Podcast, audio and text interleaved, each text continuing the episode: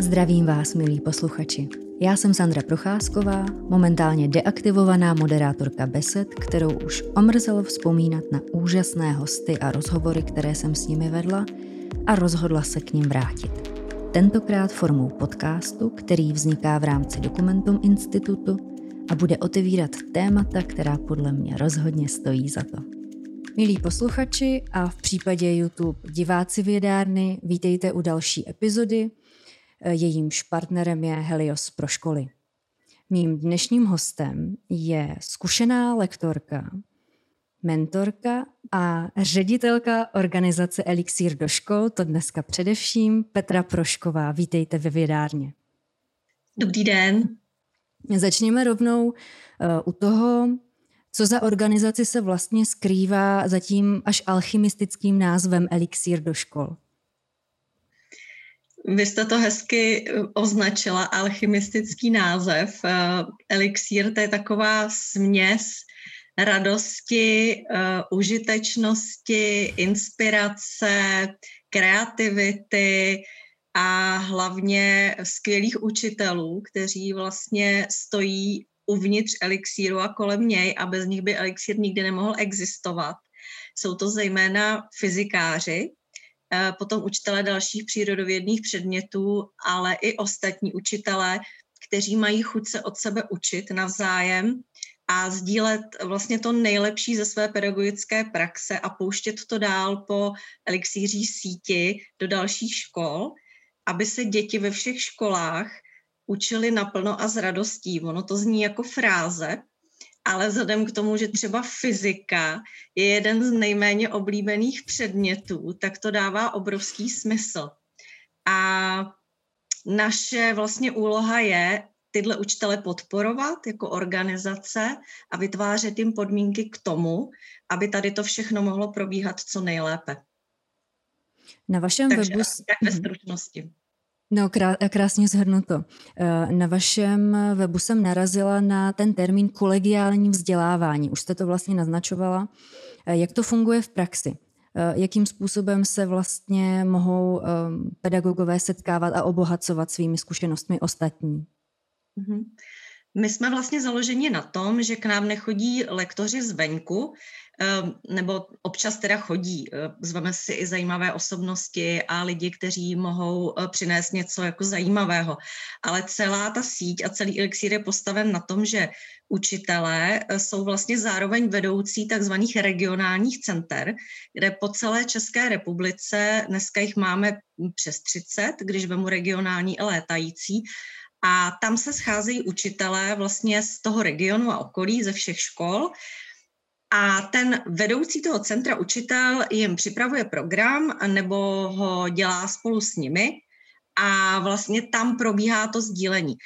To centrum není vlastně, že bychom vlastně nějakou budovu, ale hmm. jsou to tak virtuální vlastně místa, která vznikají ve školách a většinou je to v té škole, ve které učí právě ten učitel, který vede uh, to regionální centrum. S čím vším může elixír pedagogům pomoci? S čím vším? Uh, my vlastně jednak uh, financujeme vlastně provoz těch center, to znamená, že uh, dáváme do toho energii ve formě financí, které nám poskytuje nadace České spořitelny, která je vlastně naším největším partnerem a zároveň zakladatelem. A vlastně z těch peněz se platí práce toho vedoucího centra, nakupuje se materiál do center, tak aby mohli učitelé si tam vyrábět třeba pomůcky nebo dělat experimenty. Eh, na tom je to založeno nejvíce, eh, na tom, aby si děti na fyziku a ostatní věci mohly šáhnout, tudíž hodně založeno na badatelství a experimentování, tak všechny ty pomůcky do toho, aby si mohli pořídit a pak také vybavujeme centra takzvaným balíčkem pomůcek, který slouží jako půjčovna. A tam se kupují dražší věci, třeba termokamera, eh, kterou vlastně, kdyby si měla zainvestovat každá škola, mm-hmm. tak to bude vstát mnoho peněz. Ale tady si vlastně můžou ti učitelé, kteří do centra chodí půjčit na ty dvě hodiny ve škole, na které je využijí. A k tomu se tam naučí vlastně, jak s ní pracovat, dostanou k tomu metodické eh, vlastně eh, věci a mohou to pak ve škole využívat. Tak to je paráda. Kromě fyziky a vůbec těch exaktních předmětů nebo věd se taky vy v Elixíru zaměřujete na digitální technologie, na ty ve výuce, na jejich použití jsou různé názory a hlavní a klíčové slovo je to, které vy taky používáte v Elixíru a to je smysluplně je používat. Eh, tak jak podle vás by měli pedagogové určovat tu hranici, eh, co je samoučelné nadšení a samoučelná implementace digitálních technologií a co je ta smysluplná, která opravdu posouvá to učení dál? Tahle ta otázka je výborná a velmi těžká na ní odpověď. Eh, my vlastně i v Elixíru se snažíme, aby si tohle ti učitelé hledali sami. Mm-hmm. A vlastně společnou reflexí a prací s tím tématem si potvrzovali nebo vyvraceli, jestli zrovna tohle to je ta správná cesta. A myslím si, že to je ten proces, kterým je celý systém vzdělávání, kdyby nám nemělo jít o ten, úplně jenom o ten cíl, ale i o tu cestu. A to je právě to učení. Eh, jak my říkáme, kolegální vzdělávání učitelů, učíme se spolu.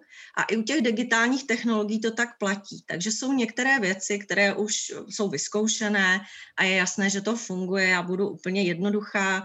Třeba Excel a jeho využití eh, ve fyzice, v matematice, eh, v dalších přírodovědných předmětech dává naprostou logiku a smysl, mm-hmm. protože se v těch předmětech běžně pracuje s grafy, se zpracováním dat takže to není samoučelné, jenom že tam prostě použiju tenhle nástroj, ale má to svůj smysl. Povyšuje to vlastně možnost toho předmětu a té konkrétní výuky někam dál. Něco jiného je třeba, kdybych dala příklad ozoboti. Dneska je to moderní robotika, ozobot, takový malý robotek, který se hodně používá ve školách. A ne vždycky to jeho využití dává té hodině jinou hodnotu, než že si děti hrají. Hmm. Ale i to, že si děti hrají, může být dobrá věc v té hodině, že třeba se uvolní vlastně atmosféra v té třídě. Takže co byste asi řekla, že v tu chvíli dává smysl? Je to vždycky o tom cílu té hmm. výuky hmm. a o tom, jestli podpoří ten nástroj vlastně to, kam ten učitel směřuje. Hmm. Zrovna prožíváme už dlouho uh, období distanční výuky, nebo já naštěstí ne, ale musí se s tím potýkat jak rodiče, tak děti, uh, tak hlavně pedagogové. Uh, ale v pozitivním slova smyslu to ukázalo, že pedagogové jsou velmi schopni zareagovat na krizi a z hlediska třeba digitální gramotnosti Eh, se dokázali velice rychle posunout a opravdu i ti, kteří odolávali roky eh, všem těm směrnicím a snahám, eh, tak úžasně to zvládají a přišli na to. Takže kdybyste měla vy za sebe, za své zkušenosti zhodnotit, jak COVID a všechna ta opatření právě ovlivnila vyučování v té distanční výuce, tu gramotnost, je, to, je ten pozitivní dopad i podle vás viditelný? Uh, určitě, máte úplnou pravdu, přesně jak to popisujete. Vlastně ta situace, uh, jak já říkám, vytvořila podmínky, které nezbytně byly nut, vytvořily prostě nutnost hmm. fungovat v té škole úplně jinak. Nebyla jiná možnost. A to je, je to krásná ukázka, třeba se od toho poučíme do budoucna, uh, až budeme zase chtít dělat nějaké změny, Eh, ve vzdělávání anebo i v životě, že vždycky je důležité, jaké jsou ty podmínky a jak nás to vlastně přinutí, aby jsme sami měli tu motivaci vnitřní, že musíme něco změnit. Tady se vlastně nainvestovali do změny a digitálních gramotnosti učitelů obrovské peníze hmm. za několik let zpátky a vlastně ten posun byl minimální. To, co se stalo teď, tak ten posun je obrovský vlastně každý učitel, který byl doma nebo i ve škole, ale učil děti na dálku, tak musel nutně nějaký nástroj využít. I kdyby neučil online, to znamená přímý přenos mhm. live, mm-hmm. ale pracoval s těmi děti distančně, tak vždycky nějaký nástroj použít musel. A takže vlastně celé pedagogické pokolení a všichni, kdo teď učí, tak se museli s těmi vlastně seznámit, ten posun je významný. My to vidíme i v Elixíru, já si, já vždycky parafrázu a vzpomínám, jak jsem před dvěma lety zkoušela u nás v té síti těch našich vedoucí takové myšlenky jako hele, kdybyste se třeba připojili s nějakým učitelem na dálku, že vy byste byli v té třídě a on se připojil na dálku a učil vám, pomáhal vlastně online v té hodině. No to nemůže fungovat v žádném případě. No a teď jim to občas jako připomenu a všichni se hrozně smějou, protože nám fungují centra online. Vlastně to, co máme zvyk, že je všechno prezenčně a nikdo si nedovedl před dvěma roky vůbec představit, že by fyzikální centrum, kde se vyrábí pomůcky a dělají experimenty, běželo online. Hmm. Ani by na to nepomysleli, tak dneska běží. Sami na to přešli, protože jim to chybělo a potřebovali být v kontaktu s těmi učiteli v tom regionu, aby nějak pokračovali. Takže nám centra běží online. Učitelé vlastně i kteří vedou ty centra, spolu vlastně propojují třeba dvě centra na jiné území v naší republice. Takže se nám úplně setřely ty regiony. Nám chodí učitelé z Brna na setkání centra v Teplicích třeba, eh, protože ta možnost tady je a můžou se připojit. Mm-hmm. Tak ten posun je tam obrovský, jak v tom vlastně v těch pozitivních věcech, který to otevřelo, ty možnosti všechny. A my o tom určitě přemýšlíme i do budoucna, chceme si ty dobrý, dobré věci nechat a vlastně třeba některá setkání vést hybridně. Když to půjde hmm. prezenčně, tak otevřeme je i vlastně proto, aby se učitelé třeba právě z jiného regionu mohli připojit a online. Takže učíme se všichni, učitelé se na ho naučili strašně moc a ta doba je extrémně náročná pro ně. Stojí je to daleko víc času. Ty, kteří chtějí učit dobře, protože ta příprava a všechno, co s tím souvisí, musí dělat mimo tu online výuku a vlastně přinášejí do toho vzdělávání úplné nové prvky a taky o tom přemýšlejí, o tom procesu úplně jinak. Mm-hmm. Takže třeba to, co se teď hodně skloňuje, jestli vypustit nějaké části z těch rámcových vzdělávacích programů, co se týče učiva, tak někteří to teď přirozeně začali dělat, protože zjistili, že pro tenhle typ výuky a možná i do budoucna pro jiný typ výuky eh, to učivo není tak podstatné jako jiné věci. Hmm.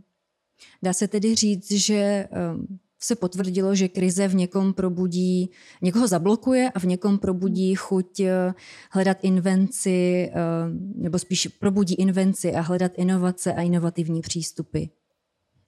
Určitě se to potvrzuje a já jsem, moje přesvědčení, je to moje jako vnitřní přesvědčení, je to, že ti, kteří učí děti, mají na prvním místě učit děti, tak tu výuku změnili a opravdu učí úplně jinak. Hmm. A i přemýšlejí o budoucnosti, jak učit jinak. Ti, kteří učí předmět, jenom tak, jako takový, hmm. tak tu změnu tak hlubokou neudělali. Spíš se zatvrdili v tom, že teď jsou ty podmínky pro ně omezující, protože mm-hmm. je to blokuje v tom, aby dělali, na co byli zvyklí a přemýšlejí pořád o tom vlastně předmětu. Takže tam já hodně vidím uh, za sebe uh, to, jak je postavený ten učitel, jestli na prvním místě má výuku předmětu, anebo to, že učí děti mhm. škole. Mm-hmm. To je naprosto skvělý rozdíl, který vlastně my předtím nikdy pořádně nedošel, že někteří učitelé jsou, milují svůj předmět, milují uh, ho tolik, uh, že se, jsou zkostnatělí v tom, jak ho vlastně předávají dál. Um, Ale já myslím, že není úplně podstatné. Já si myslím, že tam ta láska k tomu předmětu je naprosto důležitá. Eh, to, co jste řekla, eh, je důležité a i ti učitelé, co učí ty děti, tak milují svůj předmět. To bych řekla, že je u obou těch rovin stejné.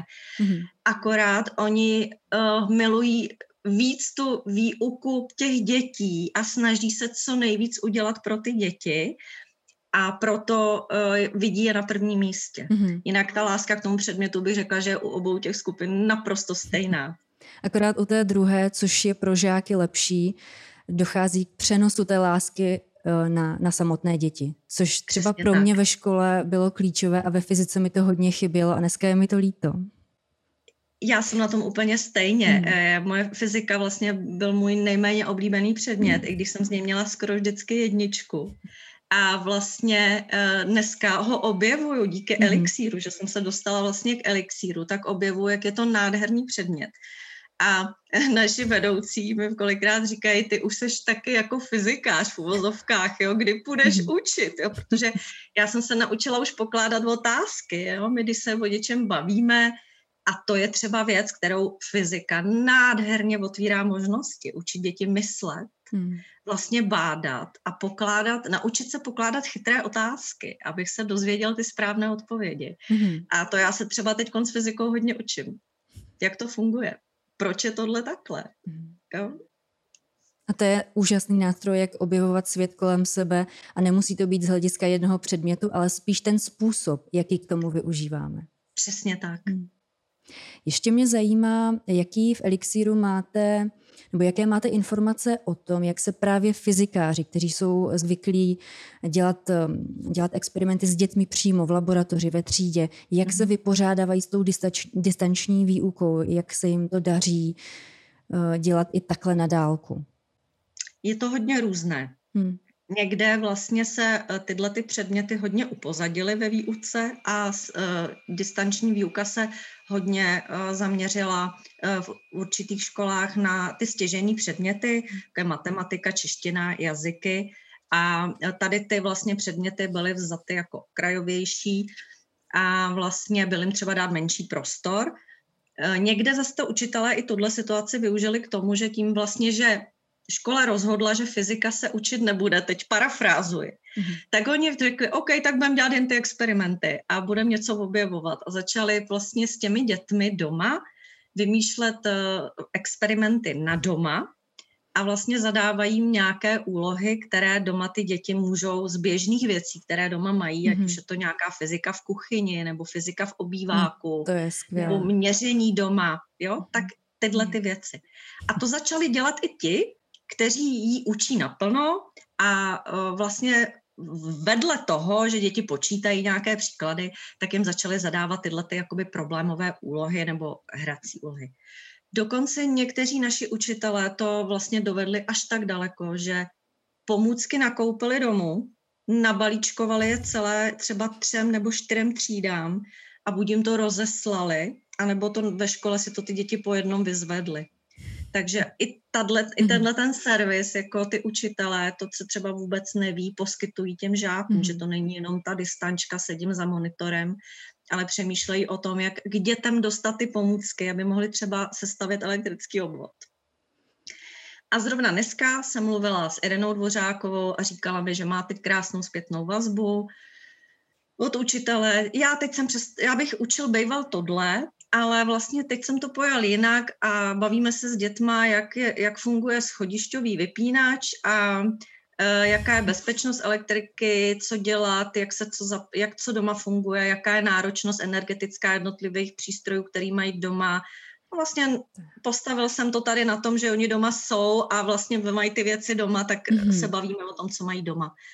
Takže až takhle daleko vlastně se mohla dostat ta změna.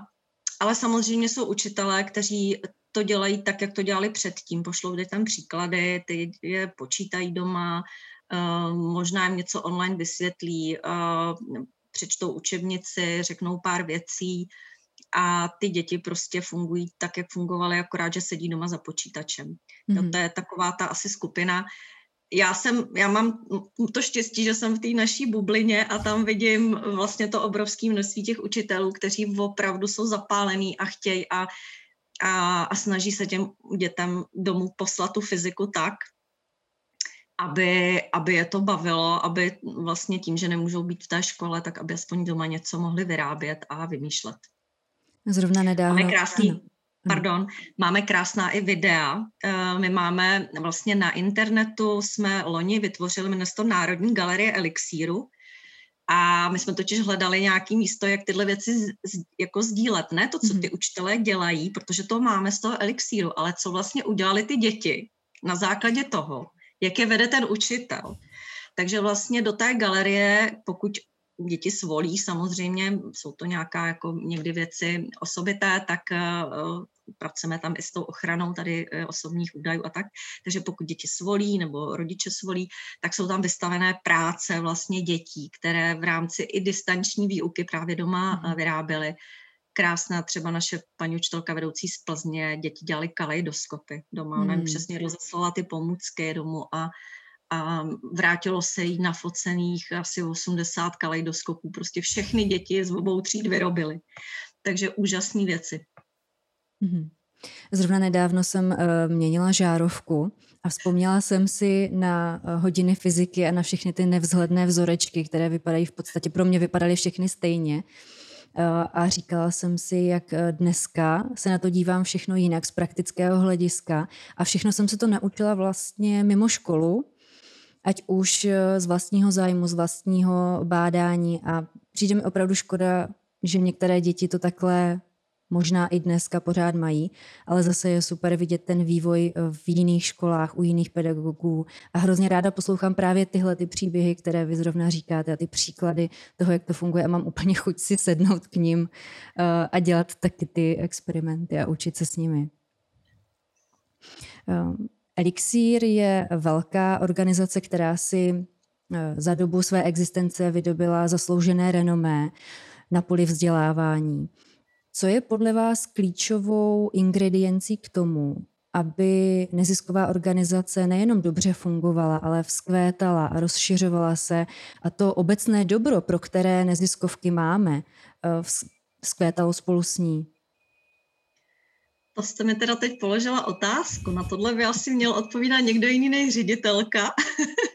aby to neznělo úplně, teď řeknu, ošklivě samolibě nebo, nebo jako vychloubačně, jo? protože teď, teď je na místě jako pochlubit se s tím, co nám funguje. Mm-hmm. Eh, tak to berte jako analýzu. Já si jako myslím, že urč, dobře, já, si, já to tak beru. Eh, já si myslím, že, nebo jsem přesvědčená o tom, že určitě důležitý je mít za sebou silného partnera finančního, protože eh, veškeré tyhle aktivity prostě jsou neziskového charakteru, tak ve chvíli, kdy potřebujete eh, řešit bazální věci, typu, že nemáte něco z čeho zaplatit, tak vám to bere obrovské množství energie, které potřebujete věnovat eh, radostně, značením, eh, s otevřeným srdcem a s krásným příběhem vlastně těm lidem, které, které chcete vlastně přimět, aby, aby se k vám přidali a aby ta organizace mohla nějakým způsobem růst. Takže my máme prostě to štěstí, že máme za sebou nadaci České spořitelny, který patří za tohleto obrovský dík, protože nám tady ten polštář eh, té jistoty vlastně vytváří dlouhodobě. Pak je to, já tomu říkám, eh, jsou to věci typu důvěra, eh, vybudovat si vlastně to renomé, co vy jste říkala, ale založený na tomu, že nám lidi věří, že opravdu děláme skvělou práci. A to se bude dlouho, a pak se to rychle může ztratit. A vlastně nám tady tu důvěru budují ty učitele, které máme v té sítě zapojený a šíří tu myšlenku dál a vlastně přitahují do sítě další kantory. Pak je to dobrovolnost a budování vlastně celé té organizace od spodu. To znamená uh, nechání volné, svobodného prostoru těm vedoucím a těm učitelům, s nějakým rámcem a vidinou toho, kam směřujeme, co chceme vlastně udělat a nechat je v tom, aby oni mohli tvořit. Taková ta tvořivost. Mm-hmm. Nesvazovat to příkazy a tlakem a a to je křehká věc, ze kterou ten ředitel té organizace musí strašně dobře pracovat. Občas se mu to nepovede, taky někde zatlačí, pak zjistí, že to nemůže fungovat, tak zase povolí a, a musí být trpělivý. No a určitě to chce šéfa, který do toho, protože ty lidi do toho tu energii běžně v té organizaci dávají, to jsou všechno srdcaři takovéhle typu organizace, nejde nikdo pracovat pro nějaký uh, jiný věci, než prostě, že mu to téma přijde lákavý a chce to dělat a chce pomáhat s budováním tak uh, ten ředitel, který vede, nebo ředitelka, která vede tu organizaci, tak uh, kromě toho, že je srdcař, tak a má něco za sebou, tak by měl mít kus biznesového srdce v sobě a biznesové hlavy a biznesového těla, protože potřebujete jednat se spoustou partnerů, potřebujete umět naslouchat, potřebujete nechodit s tím, že potřebujete peníze a že se chcete rozšiřovat, protože, ale nabízet, co vlastně můžete dát tomu, kdo se s vámi při, přidá do této akce a najít vždycky to skvělý a klíčový, kde se to propojuje. No a to není úplně jednoduchá věc a, a je to hodně o, o těch zkušenostech. No. Mm. Takže za sebe uh, je to asi takovýhle komplex věcí. No a pak musíte mít v, v centru té organizace někoho, komu vlastně ta odborná veřejnost a ty učitelé věří. Je to pro ně, to slovo guru je takový už dneska sprofanovaný, ale je to pro ně člověk, o kterém oni ví, že když něco řekne, že to není ptákovina, a to my máme Irenu Dvořákovou vlastně u té fyziky, která je stála u zrodu celého elixíru, uh, roky heuristické výuky, heuréku projekt za sebou, uh, s těmi učiteli prostě je v kontaktu, tak uh, něco třeba jako u hejného matematiky, pan Hejný, tak my máme vlastně takhle jako u nás Irenu asi. A to je taky důležité, naprosto nezbytná věc. Takže takový komplex, taková skládačka, eh, kde když jedna ta kostička vypadne nebo to pucle má, eh, jako nezapadá úplně do toho, tak prostě to ne, přestane fungovat tak, jak byste si přáli. Mně se hodně líbilo, jak jste zmiňovala, eh, že je třeba dát lidem, kteří jsou v té organizaci prostor, jí spolu utvářet, protože vlastně tím vzniká i jejich vlastní vztah k té organizaci, berou ji tak trochu za svou a myslím si, že to i líp drží všechno pohromadě. Nebo aspoň to je moje zkušenost. Mhm. Moje, moje taky. Uh, já, moje celoživotní uh, vlastně krédo, nebo ne celoživotní, ale od určitého okamžiku, kdy jsem se potkala s emočním leadershipem a s tématy svobody v práci, ještě v mém biznisovém životě, tak, uh, tak vlastně od té doby se snažím tyhle principy nějak ve vše, všude, kde pracuju, taky podporovat maximálně a spíš ty věci jako otázkami uh, nějak jako neřídit, ale koordinovat, uh, otvírat ty témata, posílat je tam, hele, nešlo by, myšlenky a, být, a učím se být trpělivá. Trpělivost je můj celoživotní limit, protože já už to mám vymyšlený a hotový a ještě ty lidi vlastně, který jsou kolem mě, tak dost často jsou na začátku té mojí věty. Takže já potřebuju vždycky jako se zastavit a říct si, mm, tak jako zpátky. Takže určitě uh, tyhle věci jsou strašně důležitý a ty lidé potřebují cítit sounáležitost a ta mhm. sounáležitost se nestane. Ta sounáležitost se vytváří právě tím prostorem, který je ponechaný těm lidem pro to, aby vytvářeli vlastní obsah. Teď mě napadlo, jak jste zmiňovala ten biznis a je to rozhodně velmi důležitá složka. Eh, dostala jste se už někdy do situace, že ta biznisová část musela zasáhnout a udělat třeba nepopulární rozhodnutí, které vám a vlastně eh, všem okolo bylo líto, ale bylo nutné to udělat pro dobro celkové věci. Stalo se to už někdy? Určitě.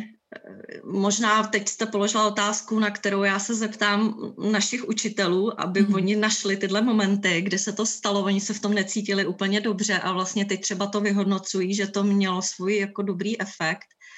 Já, si, já jsem přesvědčená o tom, že to byla chvíle, kdy jsem začala do organizace vtahovat procesy a nastavení procesů. Eh, protože ve chvíli, kdy eh, koordinujete tři, čtyři centra, tak eh, asi jako se to může dělat, jak to komu padne pod ruku, ale ve chvíli, kdy jich máte 30 a máte na to jednoho člověka, který vlastně má na starosti organizačně, tak potřebujete do toho dát prostě jasný pravidla. A my jsme samozřejmě nastavili nějak ten proces vyučtování, zpráv center. Vedoucím jsme řekli, že každý bude mít svoje webové stránky, mikrosajty, mhm. který si povede. Představte si fyzikáři, že si dělají webové stránky. V té chvíli, kdy jsem s tím přišla, tak opravdu ty pohledy některých nebyly příjemné. Vypadalo to na vzpouru. Jo, no to ani ne, ale tak oni vždycky se snaží víc stříc, ale mm. bylo to tak, cítila jsem, že, ur, že se v tom necítí fakt jako úplně dobře. Takže jsme jim poskytli nějaké mikroškolení, e, nabídli jsme jim pomoc, takže i já jsem některým pomáhala, co kde na tom webu, když potřebovali. A nabídli jsme i potom, že kdo se na to necítí, tak e, za snížení nějakých peněz, kterým dáváme na fungování centra, jim to někdo bude u nás obospodařovat. Opravdu, jako, že za to zaplatí nějakou cenu. A takový centrum nám vlastně zbylo jedno, a jinak si to všichni dneska udržují sami a berou to úplně jako samozřejmost. Takže uh, i ty procesy nám vlastně fungují, někde něco ujede, někdo na něco zapomene, to je jasný, to je všude ale velmi se nám zautomatizovaly některé ty činnosti, ne jako že bychom je dělali roboticky, ale už je to prostě běžná záležitost a, a všichni to berou jako, jako tak. Takže to nám, to třeba byla jedna z těch věcí. Jak v Elixíru vybíráte projekty, se kterými se buď spojíte, podpoříte je, eh, anebo vyloženě jim třeba i přispějete na jejich eh, fungování a existenci? Jak to, to je, to je strašně zajímavá věc, protože někde řeknu to zcela otevřeně, je to moje intuice. Mm-hmm. Já občas potkám projekt, kde mi to kde si jako říkám, ty jo, vlastně to by mohlo být zajímavý a vlastně vůbec nevím, co se z toho stane. Ale o tom se asi budeme bavit dál, to je Helios zrovna. A to pak mě právě to vlastně, zajímalo, jestli to je tento případ, tak to je úžasné. Je, to byla intuice.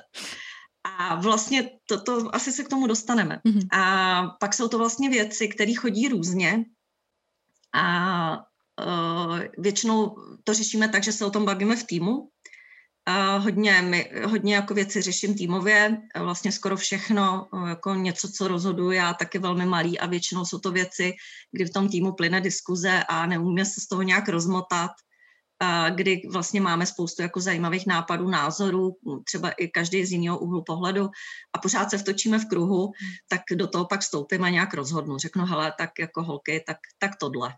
Ale jinak eh, všechny ty věci diskutujeme, to i s ohledem na kapacity, což je taky jedna z věcí, která, kterou mi dal biznis, koukat se na to, jestli to zvládneme a vlastně uh, neotvírat nové věci, což nás samozřejmě všechny baví, ale ve finále by nás to mohlo zabít. No a pak je vlastně důležitý, jsou odborní garanti, což je za uh, fyziku Irena Dvořáková a za digi teď nově Petr Naske, předtím to byl Bořivoj Brdička, a s těmi vlastně diskutujeme uh, propojení třeba na systémové věci, jako je revize rámce vzdělávacích programů, aktivity ministerstva, různé projekty a tak, takže to se bavíme pak o těch větších věcech uh, i v kontextu jako uh, té systémové změny. Mm-hmm. Tak no a Helios, pojďme no. k tomu Heliosu, to jste mě úplně dostala, protože uh, vy ho podporujete dlouhodobě s jedním uh, z, z velkých partnerů, tak jsem se právě chtěla zeptat, čím vás zaujal a ona to byla intuice teda. to, bylo, to bylo strašně jako zajímavá situace. Um, já si vlastně pamatuju, že mi zavolala Linda, uh, prostě zazvonil mi telefon a volala mi Linda a ptala se mě, uh, vlastně, jak by mohla spolupracovat, uh, oslovit nadaci České spořitelny o nějaké financování, mohla spolupracovat, tak jsme se nějak o tom bavili. Ona teda tam tu žádost nějakým způsobem poslala a nedopadlo to a volala mi zpátky a jsme se jako bavili co a jak a já říkám jako Lindo, a co teda jako potřebujete, nebo jako o co jde, jako kde je jako ten, to, co, to, tak mi říkejte něco. Tak ona vyprávěla, vyprávěla, říkala, no my tady máme toho pana Druckmillera a skvělá práce, já jsem do té doby o něm nevěděla vůbec nic, teď o něm vím spoustu krásných, zajímavých věcí a říká vlastně, no a my tam máme ten film a vlastně vedle toho jako chceme dělat ty výukové materiály a rádi, protože pan profesor jako kromě toho, že dělá tohle, tak hrozně jako jeho srdce je to učení a chce, aby ty děti měly prostě ty věci a připravený to bylo a aby učitelé vlastně ty věci mohli učit.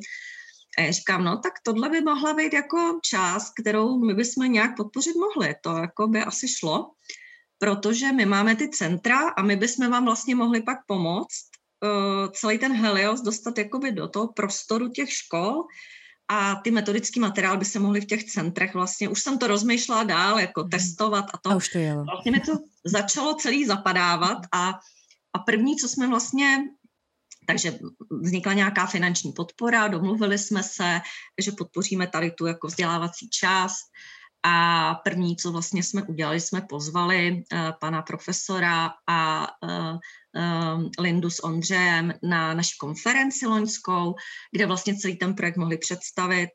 Měli jsme, byli jsme první organizace tady v České republice, snad, která dělala online konferenci, protože to bylo v květnu loňského roku. A my normálně máme prezenčně v Hradci, jezdí nám tam 200 učitelů, tak teď jsme jich měli přes 200 na té online a vlastně eh, byla tam ta prezentace toho Heliosu a pan profesor tam měl přednášku. Takže tím jsme začali tu spolupráci No a teď už v ní jako pokračujeme. Už jsme zase domysleli další kus věci, která se bude teď dělat, což, bude, mm, což budou výukové materiály nejen pro druhý stupeň základní školy a střední školy, ale pro první stupeň základní škol k Heliosu.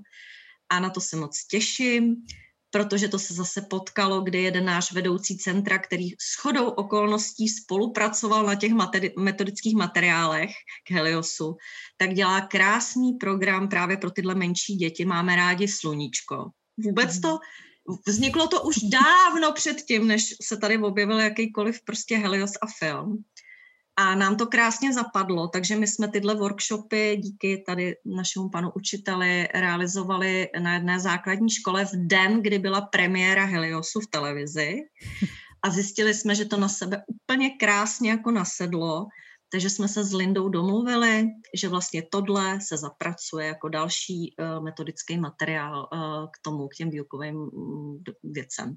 Mm-hmm. No takže tam na začátku byl jeden telefonát, kde jsem vlastně jako vůbec skoro netušila, co by z toho a teď už je tady takováhle jako hluboká větší spolupráce. A bavíme se i o jiných věcech, jak ty věci propojovat eh, třeba do mezinárodního festivalu, který bychom měli pořádat příští rok v Praze Science on Stage Europe pro učitele z celé Evropy, kde vlastně zase tady ten, zase Helios by měl mít svoje místo a a tím by se mohl dostat vlastně i mimo hranice České republiky někam mhm. ty věci dál. Takže uvidíme, kam až nás to zanese, ta uh, odrežená spolupráce jednoho telefonátu no. a intuice to, možná. To je naprosto úžasné, jak uh, skvělý projekt má, um, má v sobě možnosti dalšího růstu a rozšiřování a jak velmi přirozeně se to vyvíjí. To mě třeba zvenku, když se na to takhle dívám, fascinuje. Eh, už jste zmínila eh, výukové materiály, které v podstatě v tuto chvíli už obohacují výuku fyziky, už jsou první část ke stažení zdarma v tuto aktuální chvíli. Eh, čeká se na dokončení dalších lekcí pro studenty a pedagogy. Kromě toho vznikl tedy i film, který měl nedávno v letošním roce v únoru premiéru, televizní premiéru. Koukali jste? Samozřejmě. Eh, my jsme měli totiž to, tu štěstí, výhodu, nebo já nevím, jak to nazvat. My jsme ho viděli už ještě, když nebyl úplně jako úplně ještě nebyl ani dostřihaný jako nebo doladěný. Viděli jsme takovou tu hrubou verzi, takže já už jsem přesně věděla, o čem to je, ale samozřejmě jsme koukali, protože to je dechberoucí záležitost a mě úplně, co mě fascinuje a je nadč, nadšení vlastně pana profesora. To je hmm. neuvěřitelná srdcařina. Jeho poslouchat, tak uh, každý, každý člověk, který ho poslouchá, tak má chuť začít okamžitě tady v tom si něco dohledávat a ta motivace od něj vlastně je úplně neuvěřitelná. A uh, tohle to je vlastně to, co my chceme, aby ne, nechcem, jako nemůžu říct, chceme, aby takhle učili učitelé, ale je to vlastně ten prvek, který velmi navnazuje ty děti, že do něčeho se pustí, protože to, co dělá pan profesor, tak kromě té jeho vášně ve focení, kterou on miluje, tak ještě do toho dává ten, ten exakt, že o té matiky, která dost děti jako ve škole taky nebaví a je to taková dost často suchá disciplína. A vidět, když se tohle ty dvě věci spojí, když někdo je tak chytrý, úžasně, že to dokáže propojit, co se z toho může vlastně jako stát, tak je úplně neuvěřitelný. A uh, já jsem kdysi v Hyde Parku poslouchala uh, izraelský projekt to byl, oni prostě chtěli přinést děti jako k tomu dávali nějakou sondu do vesmíru, úplně nevím přesně to a ta motivace byla jako zatáhnout do toho co nejvíc lidí, aby podpořili ten projekt s tím, že vlastně k tomu dostanou větší vztah. A v té době se jim extrémně zvedl zájem tady o ty vědy, jako. Oni si to pak jako i zjišťovali, jo, takže, takže dopad takovýchhle jako zajímavých projektů může být úplně neuvěřitelný, když se už do, i do té věci, té prezentace jde s tím, že nám jde i o tohle, jo? Mm-hmm. že nám jde o nějaký další jako myšlenky, jak s tím tématem pracovat.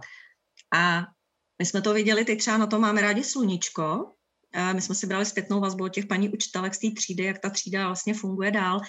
A jako já jsem úplně, já jsem měla takovou radost, protože ta pančelka psala, no my jsme zaznamenávali ten workshop, to jedna holčička nebyla ve škole.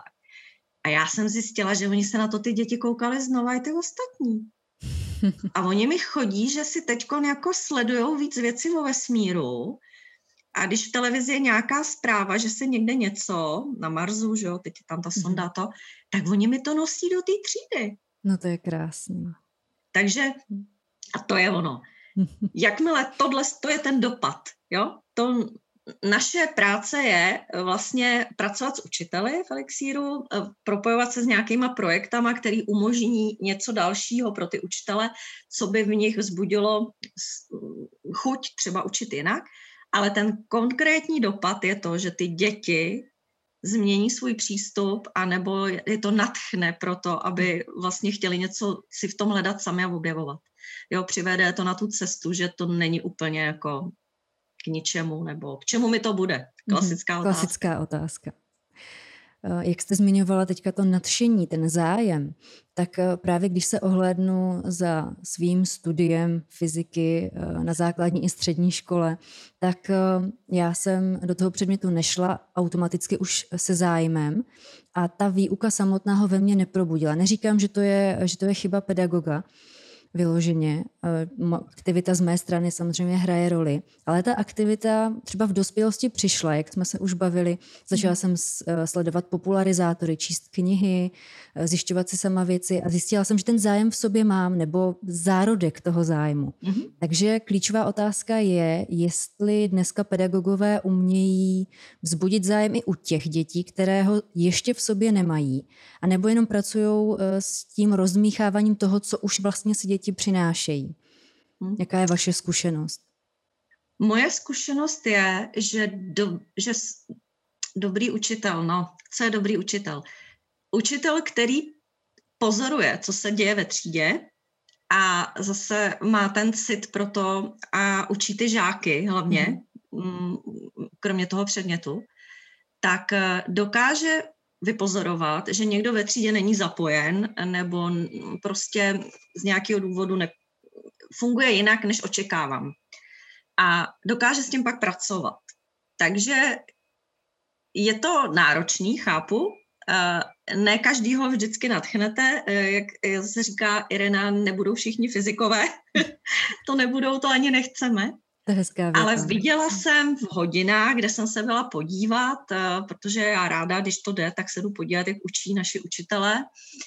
A viděla jsem zapojený děti eh, v hodině a jsem se pak ptala říkám, hele, tady ten kluk, tyjo, ten byl nadšený, když jste tam vyráběli ten, uh, uh, ten reproduktor z toho talíře, tak byl úplně jako, je, já jsem...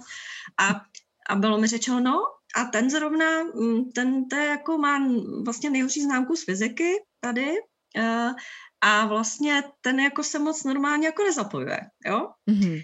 A pak jsem viděla se v jiné hodině, uh, kde dělali badatelský pokusy a tam seděl kluk který mu to prostě nešlo a byl takový, už to byla osmá třída, tuším, jo, tak oni už mají samozřejmě jiné zájmy, ne, než, než tady studovat, asi by studovali radši něco jiného, tak uh, asi dělal nic tam vlastně nedělal a já jsem za ním šla a říkám, hele, jak to, jak to, a, jak to tobě to tady jako se s tím, s tím zápasíš nebo co? A říkám, a mě to tady nejde, já vůbec nevím, jak to mám dělat a bylo vidět, jak ani se nesnaží to mhm. udělat, jo.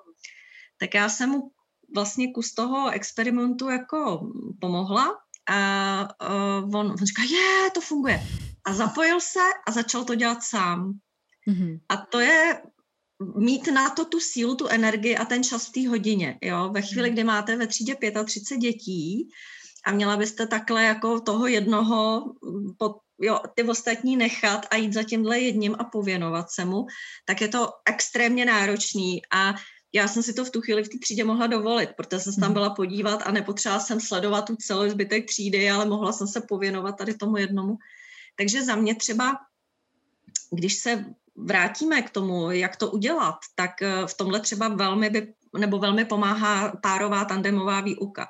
Mhm. Když v té třídě mohou být dva pedagogové a vlastně rozdělí si ty role, kdy ten jeden vlastně jako se třeba stará o tu třídu, která pracuje, ten druhý o tu, která mí, nebo nějakým jiným způsobem, tak eh, třeba ten koncept tady té párové tandemové výuky je na tohle úplně ideální. Aby tam ten učitel nebyl v té třídě sám, no nebo může zapojit spolužáky, ale to taky funguje jenom někdy. Takže mm. aktivovat děti eh, je, je jako neuvěřitelná schopnost a řekla bych, že je důležité, aby se učitelé smířili s tím, že u někoho se jim to prostě nepovede nikdy. jo, ale hmm. já, jsem, já mám teda taky pedagogickou zkušenost.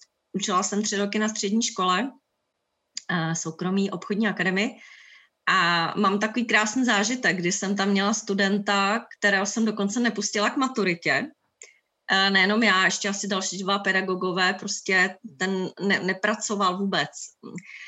Ještě jsem neměla možná takový, jako řešila jsem spíš tu třídu, která pracovala a prostě nepracoval. A já jsem ho pak potkala po x letech na chodbě, tam, kde jsem pracovala já, jako v té firmě, tak on tam šel proti mně a normálně mával, já jsem, já jsem, jsem přečela, kdo to je. A pak se mi to spojilo. A on se ke mně normálně hlásil a říká mi, dobrý den, dobrý den, vy tady pracujete? A říkám, no, no, no. A on říká, no já taky pro tuhle tu firmu pracuju a pracuji tady na té pozici. A teď se mi to spojilo všechno, jak jste nám vlastně ty věci, jak jsme se s váma učili, jak to všechno zapadá. Jo? A v tu, to se, já jsem fakt jako stála, pak jsem šla a, a taky mi to vlastně jako docvaklo, že my se, vlastně ten pedagog se někdy ani nedozví, mm-hmm že i když to nějak vypadalo, takže vlastně ten student vnímal, jenom možná to nebyl schopný tak jako předat tu svoji, to svoje vnímání jako ven v tu chvíli, kdy byly ty zkoušky a ty testy a, a prostě něco, ale vlastně mu něco v té hlavě zůstalo a ve chvíli, kdy to potřeboval, tak se mu to spojilo. Mm-hmm. Takže... To je krásný. Takže já mám takovýhle svůj osobní příběh, který mi teda jako utkvěl v paměti celoživotně. No. Mm-hmm. No. Co ohledně českého školství a vzdělávání obecně eh, drží krok s vývojem společnosti a v čem potřebujeme ještě trochu přidat, abychom dostihli ten vývoj, který uh, už probíhá a to školství na něj ještě nezareagovalo? Jejda. a to je aspirace na Nobelovu cenu. Ne, já si dělám legraci teď, ale uh, já mám pocit, že bychom neměli nic dohánět a předhánět ve vzdělávání, ale pořád bychom měli se dívat na to, že tam chodí děti do té školy a že uh, a spíš se jako zamyslet nad tím, co je cílem toho vzdělávání. Uh, co, co vlastně by, uh, kam, kam ty děti vlastně mají, co ta škola jim má přinést. A dneska to možná vidíme, hodně. To, že se tam učí věci, je úplně jasný, to vůbec ne, já nechci spochybňovat a, a nejsem ten typ uh, zastánce toho, že by se hlavně měly um, děti tam jako um, uh, pod, že by se mělo hlavně dělat něco na úkor třeba něčeho jiného. Uh, to já tohle zastáncem nejsem. Já si opravdu myslím, že ve škole bychom se měli učit nové věci, měli bychom tam získávat vědomosti, ale i ty dovednosti, kompetence, utužovat se v nějakých věcech, které jsou důležité pro život a mělo by to být všechno založené na tom, na tom učení se čehosi. Mm-hmm. A vlastně eh, ta, ta tendence něco dohánět a předhánět a tak to se nikdy nepovede. Eh, jo, jakmile někoho chceme dohánět, tak pořád myslíme na to, aby jsme ho dohnali a vlastně zapomeneme na celý ten proces mm-hmm. a proč to vlastně děláme, úplně se to zcucne na ten cíl.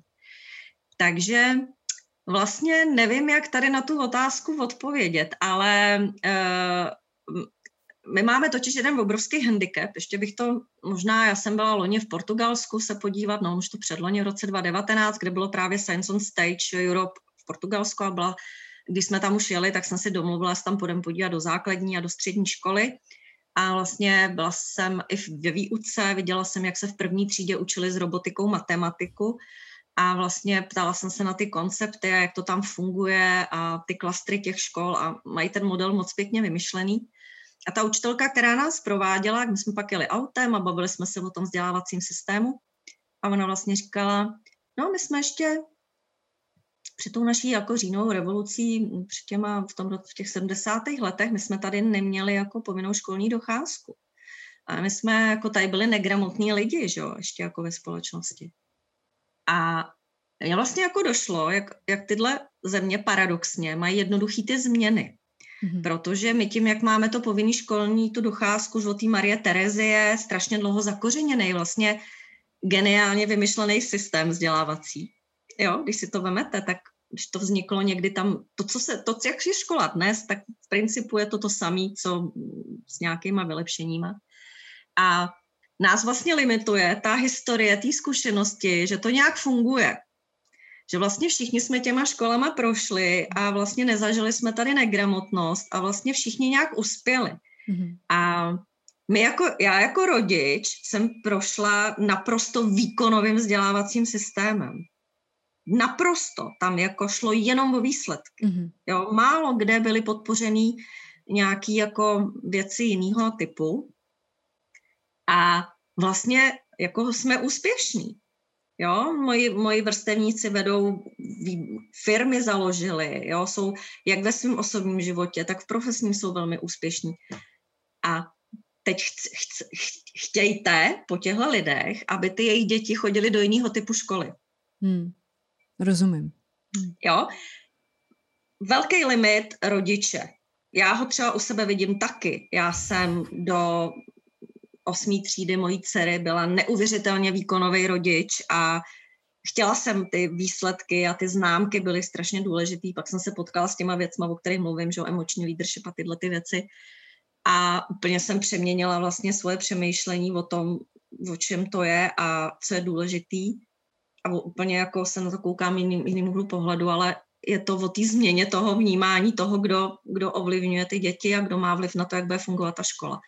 Takže obrovský komplex věcí, které do toho zapadají. A přijde mi uh, strašně důležitý uh, nebát se jako zkoušet nové věci, nezaparkovat se na tom, že jsem to dělal sto let takhle a teď ne, nebát se ukázat rodičům, jaký má přínosy to, když se budeme učit jinak v té škole, že vlastně ty děti, že se to taky naučíme a že ty děti vlastně budou úspěšní stejně tak, jako jsme byli třeba úspěšní my, protože to chceme, že, aby naše děti byly spokojený a úspěšný a každý zatím vidíme něco trochu jiného.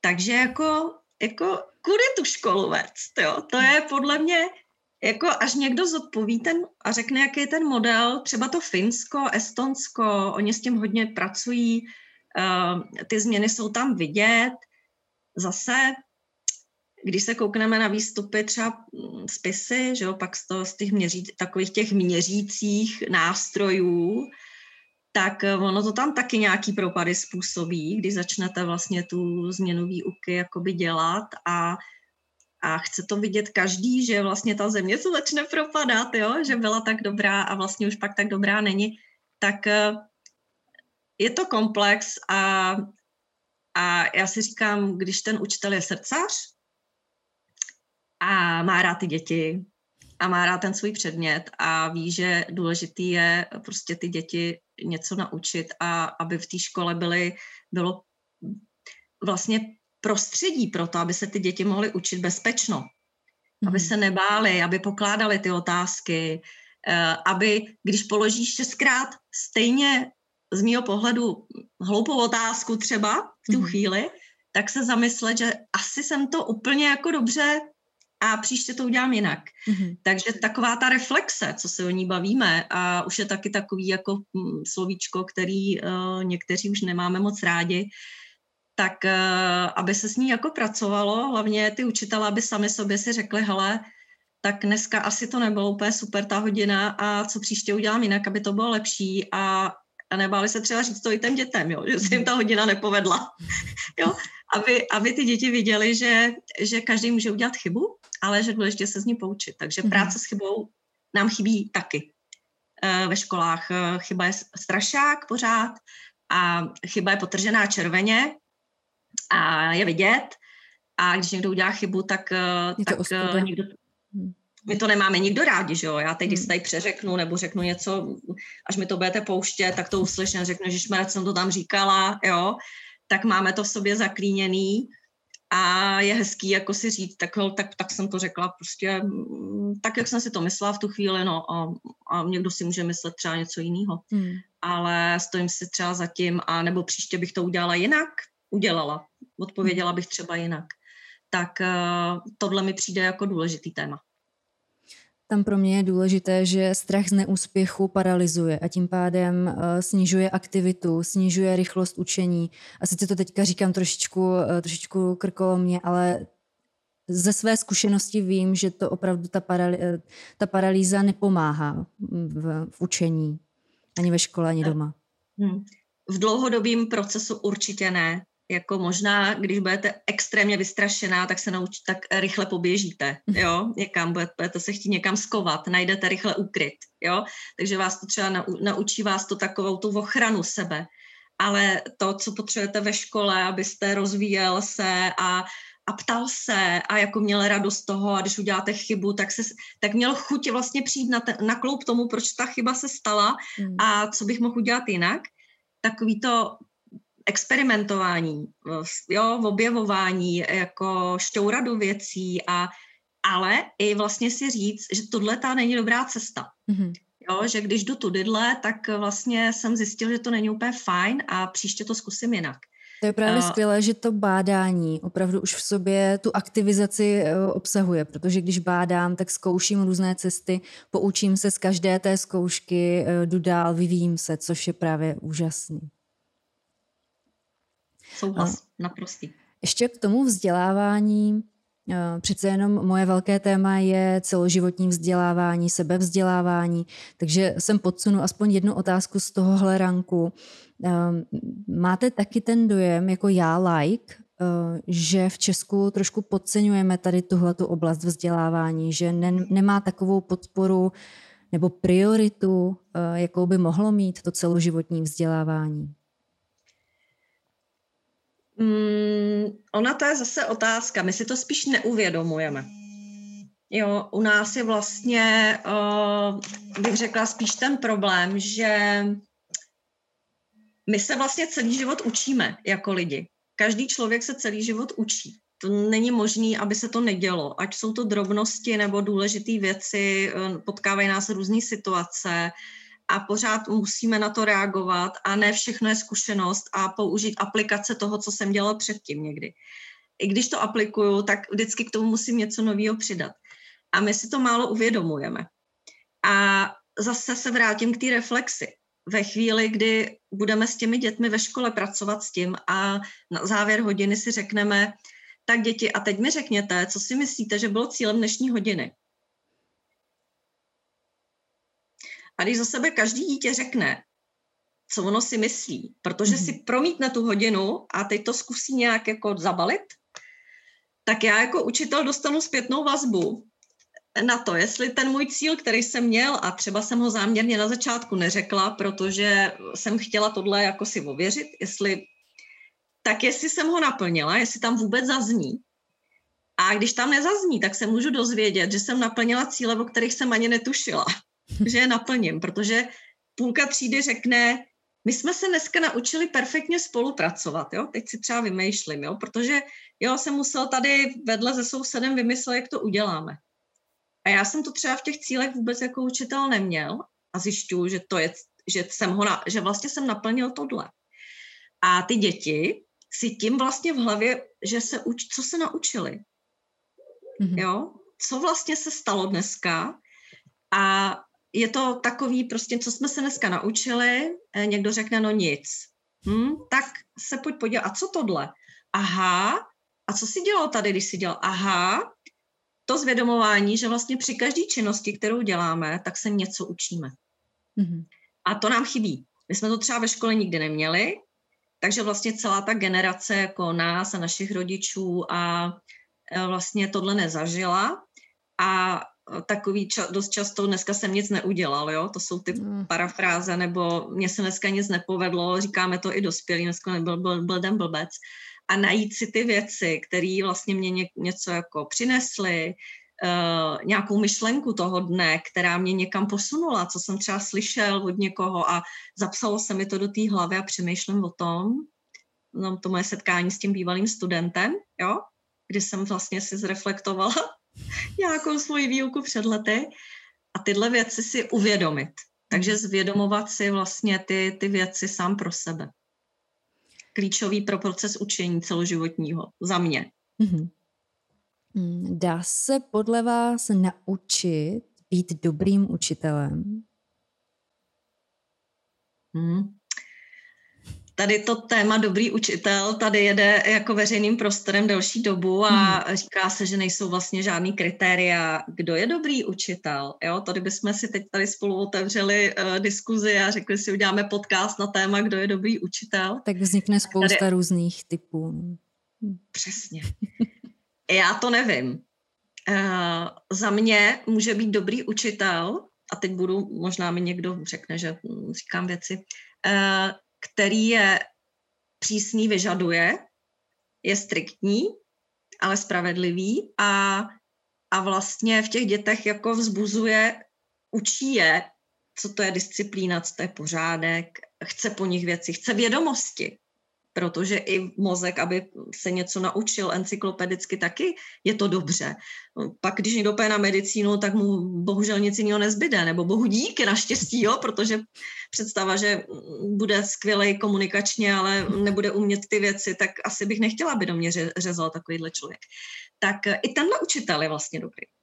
Pak tam bude učitel, který bude s těma dětma tvořit, dělat badatelku a nechá jim naprostou kreativitu v té hodině, a opravdu je nechá jenom jako, aby si nacházeli ty svoje věci.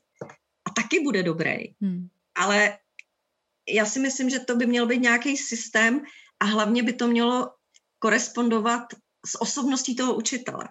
Jo?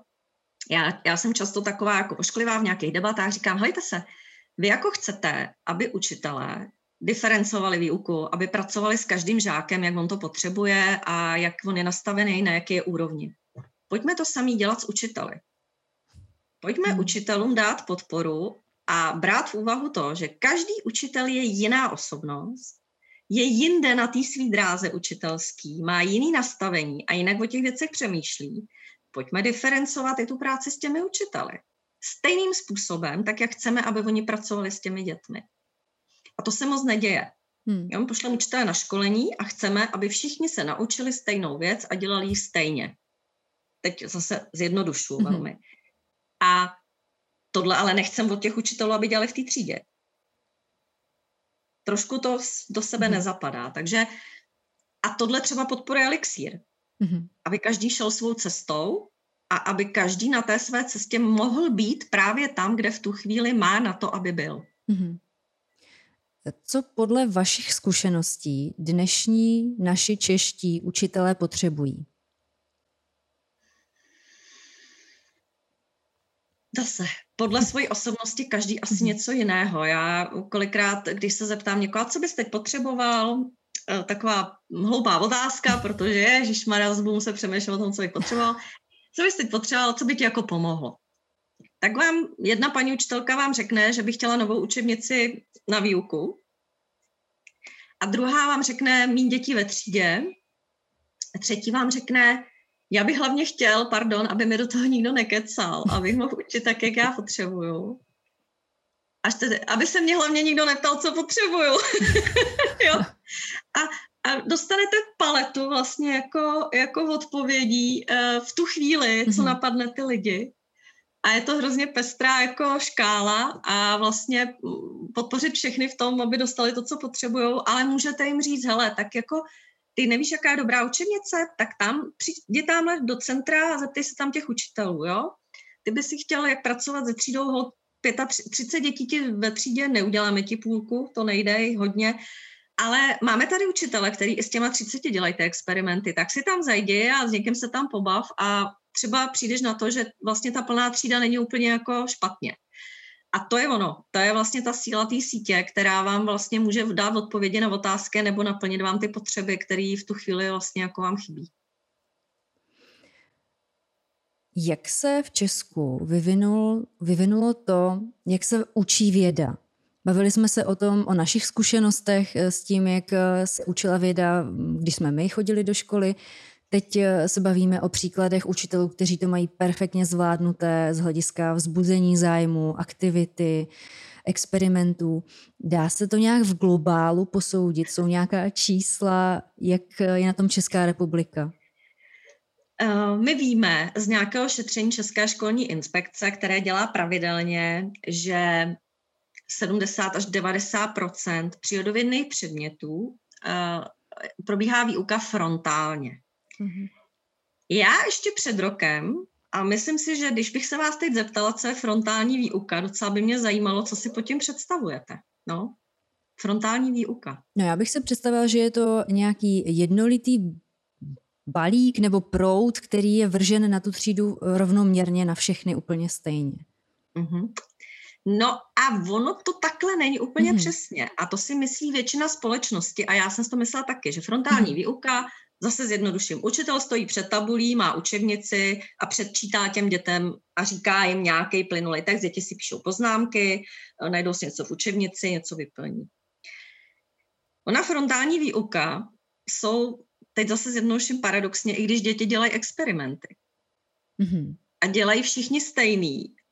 A učitelka zadá, tak děti, teď budeme dělat experiment uh, na tohleto téma, tady máte pomůcky a udělejte vlastně, udělejte, jak zapojte tady obvod, uh, podívejte se, jak svítí žárovka a tak. I tohle je frontální výuka. A ta, ta mentalita celé té populace vlastně je nastavená v tom, že tohle, co jsem teď popsala, není frontální výuka že když děti dělají experimenty, že to není frontální. A ono to není úplně pravda. Mm. A e, mně přijde, že tahle edukace jako vlastně e, tady chybí, že nevysvětlím ty pojmy, že pak jsou zkreslení v tom veřejném prostoru, e, stejně teď formativní hodnocení. Jo? Jako formativní hodnocení my asi budeme vědět, že nerovná se slovní hodnocení. Mm-hmm. Jo? To prostě se nerovná, ale když se zeptáte kterýhokoliv rodiče dneska, který není edukovaný v těchto těch věcech, tak vám řekne, že se to rovná. A tohle jsou věci, které jsou jakoby chyba v tom systému, která by bylo fajn si jako jí zvědomit a začít s tím pracovat, protože jsou učitelé, který učí výborně frontálně. Oni nebudou dělat skupinovou práci s dětma, protože buď to neumí, anebo jim to není vlastní, ale učí výborně frontálně, třeba přes ty experimenty. A tohle to jako je eh, věc, která třeba se ve školách děje a přitom je ohodnocená eh, v těch, těch šetřeních tímhle způsobem. Ale já se vrátím zpátky k tomu, jak se to změnilo. No my jsme na takový houpačce, jo. Když bychom si vzali, když už šáhnu úplně do historie, vemu Komenskýho. Škola hrou. Když budete dětem vyprávět o stromu, teď parafrázuju, tak ho nepopisujte, ale vemte děti ven a ukažte jim strom, jo? Až po vlastně uh, nějakou uh, v lavici plynulej tok informací, děti zapisujou, ale stejně i v tomhle proudu byli vždycky učitelé, kteří uh, vyprávěli příběhy. Třeba v dějepise, jako frontální výuka, kdy umí ten dějepisář vyprávět zábavnou formou příběh, jak ten král seděl na tom koni a jel tam prostě v čele těch vojsk a a ty děti si úplně barvitě představují, hmm. jako když jim někdo vypráví prostě pohádku, když byli malí. Je to blbě? Jako není, že jo? jo? A takže asi jsme zase zpátky pracovat s tím, uh, jak učím. Uh, snažit se i já jako jako já, učitel, bych měl být první, kdo se učí dál, jo? Mhm. vzdělává se a, a zkouší nové věci a nebát se experimentovat, jít příkladem těm dětem. No a pak asi by ta škola byla taková, že by tam bylo všechno možné a ty děti by se potkávaly s různými typy učitelů, protože v životě se taky budou potkávat s různými typy kolegů v práci a, a s různými situacemi a budou mít blbýho šéfa, který na ně nebude úplně milej a bude vyžadovat, jo. A v té škole prostě by měli v bezpečném prostředí vlastně si tyhle ty, na ty věci šahat, ale mělo by jim v tom být dobře. Mm-hmm. A když jim v tom dobře nebude, tak by se neměli bát to říct, že tohle je prostě situace, která není fajn. No. Tak eh, zase jsme u toho komplexu, jo, že mm. se to nedá úplně vytrhnout a, a přijde mi to, že tam máme takové vlny uh, v tom, v tom systému vzdělávání, který převažují. Vždycky tam budou prvky něčeho jiného, ale nebo to, co se ukazuje možná, jo, ven. Mm-hmm. Je to možná i, možná ta škola vlastně jako funguje vlastně jako komplex nějak, ale to, co ukazujeme, jak to jako prezentujeme ven, jak to vypadá, tak to může evokovat v nás představu, že vlastně mm, to třeba není dobře, nebo že je to zase hodně dobře, taky to tak být nemusí. Mm-hmm. Když teď odstoupíme trošku od té profesionální eh, části našeho rozhovoru do trošku osobní sféry, tak eh, jaká věda nebo jaká oblast vědy vás v osobním životě zajímá? Když na vás vyskočí článek, eh, neodoláte, rozkliknete ho. Máte něco takového?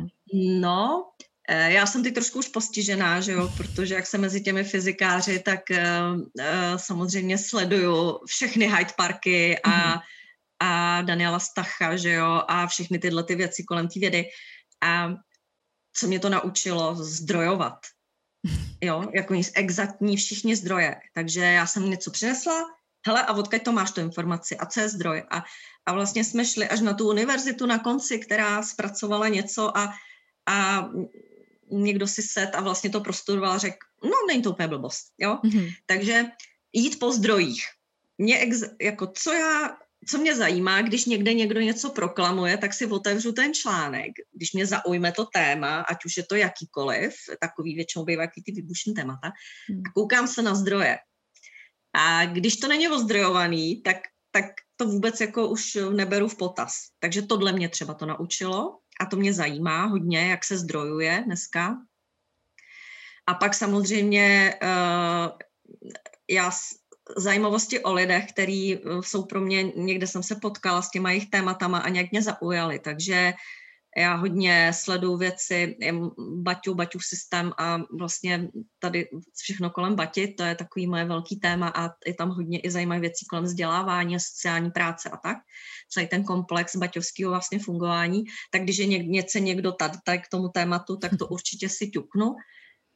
Vzdělávání, ehm, většinou, když někdo píše, že má že nějaká studie, tak se jdu podívat, co světoborného bylo objeveno. Tak si říkám, jestli něco nového se objeví. A pak samozřejmě témata, mě zajímá architektura, zajímá mě umění, takže když se někde objeví nějaký zajímavý jako věci úplně mimo, mimo tady ty všechny obory, tak, tak to čtu. No a pak bývalí zaměstnavatele, kde jsem pracovala, tak když se vynoří nějaká informace. No, o, o těch věcech, které životně mám za sebou, tak určitě, určitě jako jsou to věci, které mě zajímají. Takže to máme zase komplex. Jo, já, já jako to asi, i jak mluvím, tak slyšíte, že, se, mm-hmm. jako mám, že to provazu do různých jako věcí. Mm-hmm. Tak to jste správně to... ve vědárně tady. Jo, jo, jo. já mám, já to tak mám prostě. Mm. Já umím propojit nepropojitelné věci. A já když se bavím, mm, teď jsme se bavili mm, s výrobcem pastelek a, a jak vlastně propojit to do té fyziky. Já říkám, to jako je, ne? Tak tady malují děti obrázky, že slunce a, a, a to a to už jsme v té astronomii a jo, a umím tyhle věci hodně, mi tam naskakují i takový, jako, který by třeba nikoho nenapadly, no. Mm-hmm. Někdy jsem s tím až otravná. a o to je to zajímavější pro posluchače a diváky, si myslím. To propojování, vytváření nových kontextů, to já třeba osobně mám velmi ráda. Hmm, tak děkuju. Teď pro vás Nás mám... to bude bavit. Určitě. Teď pro vás mám otázku, kterou dávám eh, všem svým hostům a hrozně mě baví, jak se liší ty odpovědi. Co byste si přála, aby věda v nejbližší době objevila? Ať už jde o objev nebo odpověď na nějakou otázku? Nebude to poslední otázka? Eh, zatím ne. Ještě, ještě tak to je, na vás to je dobře, protože já bych nerada skončila jako Eh, mě by vlastně, eh, já bych si vlastně strašně přála, aby neumírali malí děti. Mm-hmm. Aby prostě nebyly nemocní děti, malí, aby neměli vošklivý nemoci. A hrozně moc bych si přála, aby věda vynalezla něco, že když se narodí malý človíček, tak by vlastně až do nějakého věku, kdy už stárne, tak by vlastně neměl žádný neduhy, který, který by ho upoutali uh, na nemocniční lůžko, vozíček, nebo prostě, aby ty děti mohly rozkvejtat a vlastně vyrůst jako uh, v člověka. Já vím, že všechno jako obrní nějakým způsobem, ale u těch malých dětí mně to přijde úplně jako takový jako hrozně smutný a že to není vůbec hezky zařízený, tak, tak to by se mi třeba, jako kdyby tohle věda vynalezla, by se mi to moc líbilo. Moc děkuji za krásnou osobní odpověď. Teď ještě, no trošičku to téma odlehčíme, ale ne zas úplně. Přece jenom přechod od eh, smrti malých dětí je asi, ať bych, pře, ať bych přešla na cokoliv, tak je to uh, o něco, tak je to trošku odlehčení. Uh, zajímá mě pracovní oblast. Uh, vy jste se už roky zabýváte týmy, uh, fungováním týmu, pracovní změny, adaptace. Jak v práci nevyhořet? Tak je taková klasická otázka, Eh, snad napříč všemi oblastmi pracovními, ať už člověk dělá v korporátu, ať už dělá ve škole. Přece jenom pedagog je velice náročné, náročné povolání. Máte na to nějaký svůj osobní uh, trik, který třeba vám funguje? Jak se tomu bránit? No, uh, je to strašně těžký, protože jak samozřejmě člověk funguje, tak eh, to tělo něco říká a on si tím, tou svojí hlavou to začíná zdůvodňovat, že dobrý a nic a to, to, to dá, že jo. A tak jako, překo, jako fakt si uvědomit, že, eh, že tam je nějaká hrana a nepřeskročit přes ní, tak musí být hrozně náročný. A sama jako mám občas chvilky, loni jsme měli takový náročný rok, kdy jsme dělali věci v organizaci, které nás ne úplně bavily. Jo? Hodně se dotahovaly takové ty jako věci, teorie změny a strategie a, a, a spousta komentářů a připomínek, i když byly dobrý všechno, ale hrozně vám to bere energii, protože to je, furt jenom investujete a to, ten konec je strašně daleko a vlastně vě, přirozeně je vám vlastně dělat něco jiného, jako rád. Jo? Mm-hmm.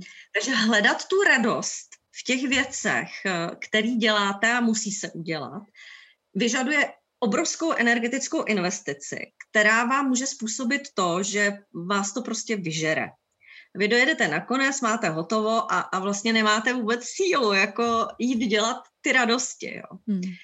A já si myslím, že tohle potká v životě každýho, jo, nějakým malou mírou, velk, větší mírou, a je to hrozně těžký. Uh, vlastně tak já, já pro sebe mám takový re- recept, že uh, vlastně potřebuju mít uh, ve své práci uh, větší množství činností, které mě baví, který dělám ráda, do kterých se nemusím nutit a přirozeně mě nabíjí ty, ty věci, které z toho vylejzají.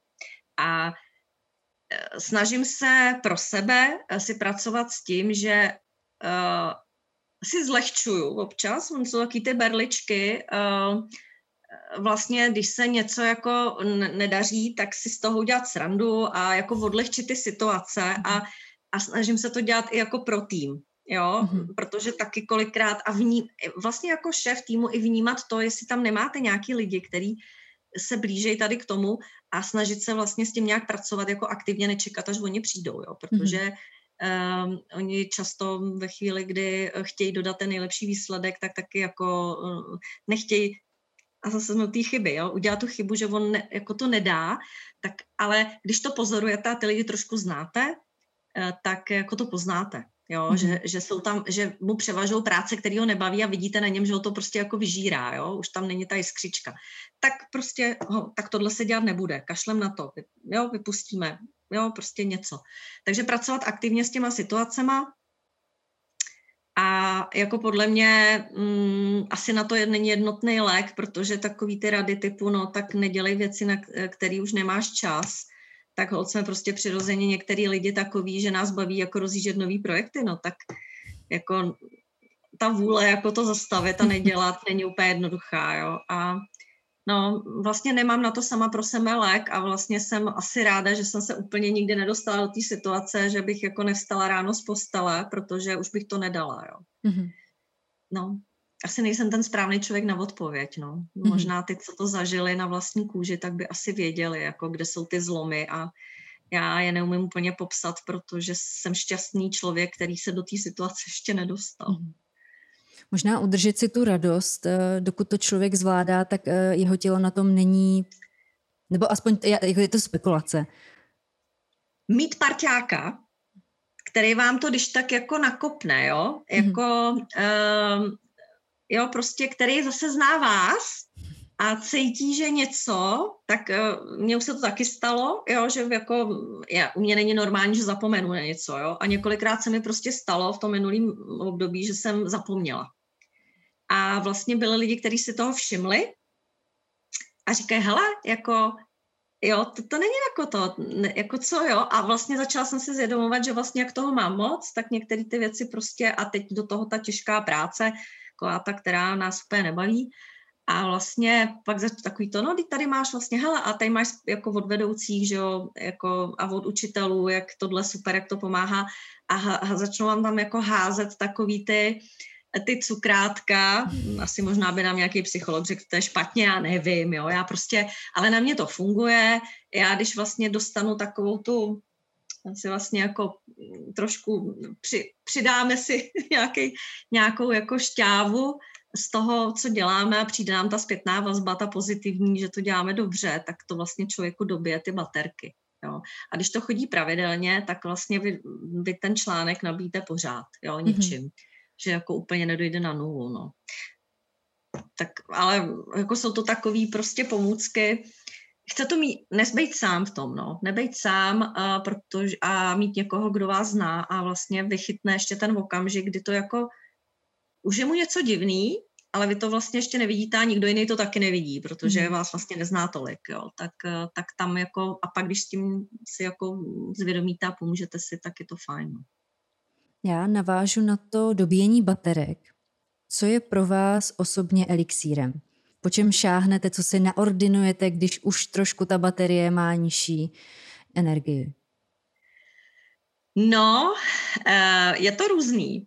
Eh, jako teď, teď je to hrozně těžký, protože já jsem, já jsem člověk, který miluje teplo, sluníčko a uh, je, byla jsem zvyklá prostě na jaře a na podzim věc moři a tam vlastně fakt jako relaxovat a spousta lidí se tomu diví, ale já jezdím sama na nějakou dobu, prostě ne jako, že na 14 dní, ale jako, jako pro týden, prodloužený víkend, fakt jako sama, bez, bez kamarádů, bez nikoho. A mám to kvůli tomu, že Eh, že jsem sama ze sebou a nemusím se já nikomu přizpůsobovat a mě se nikdo nemusí přizpůsobovat.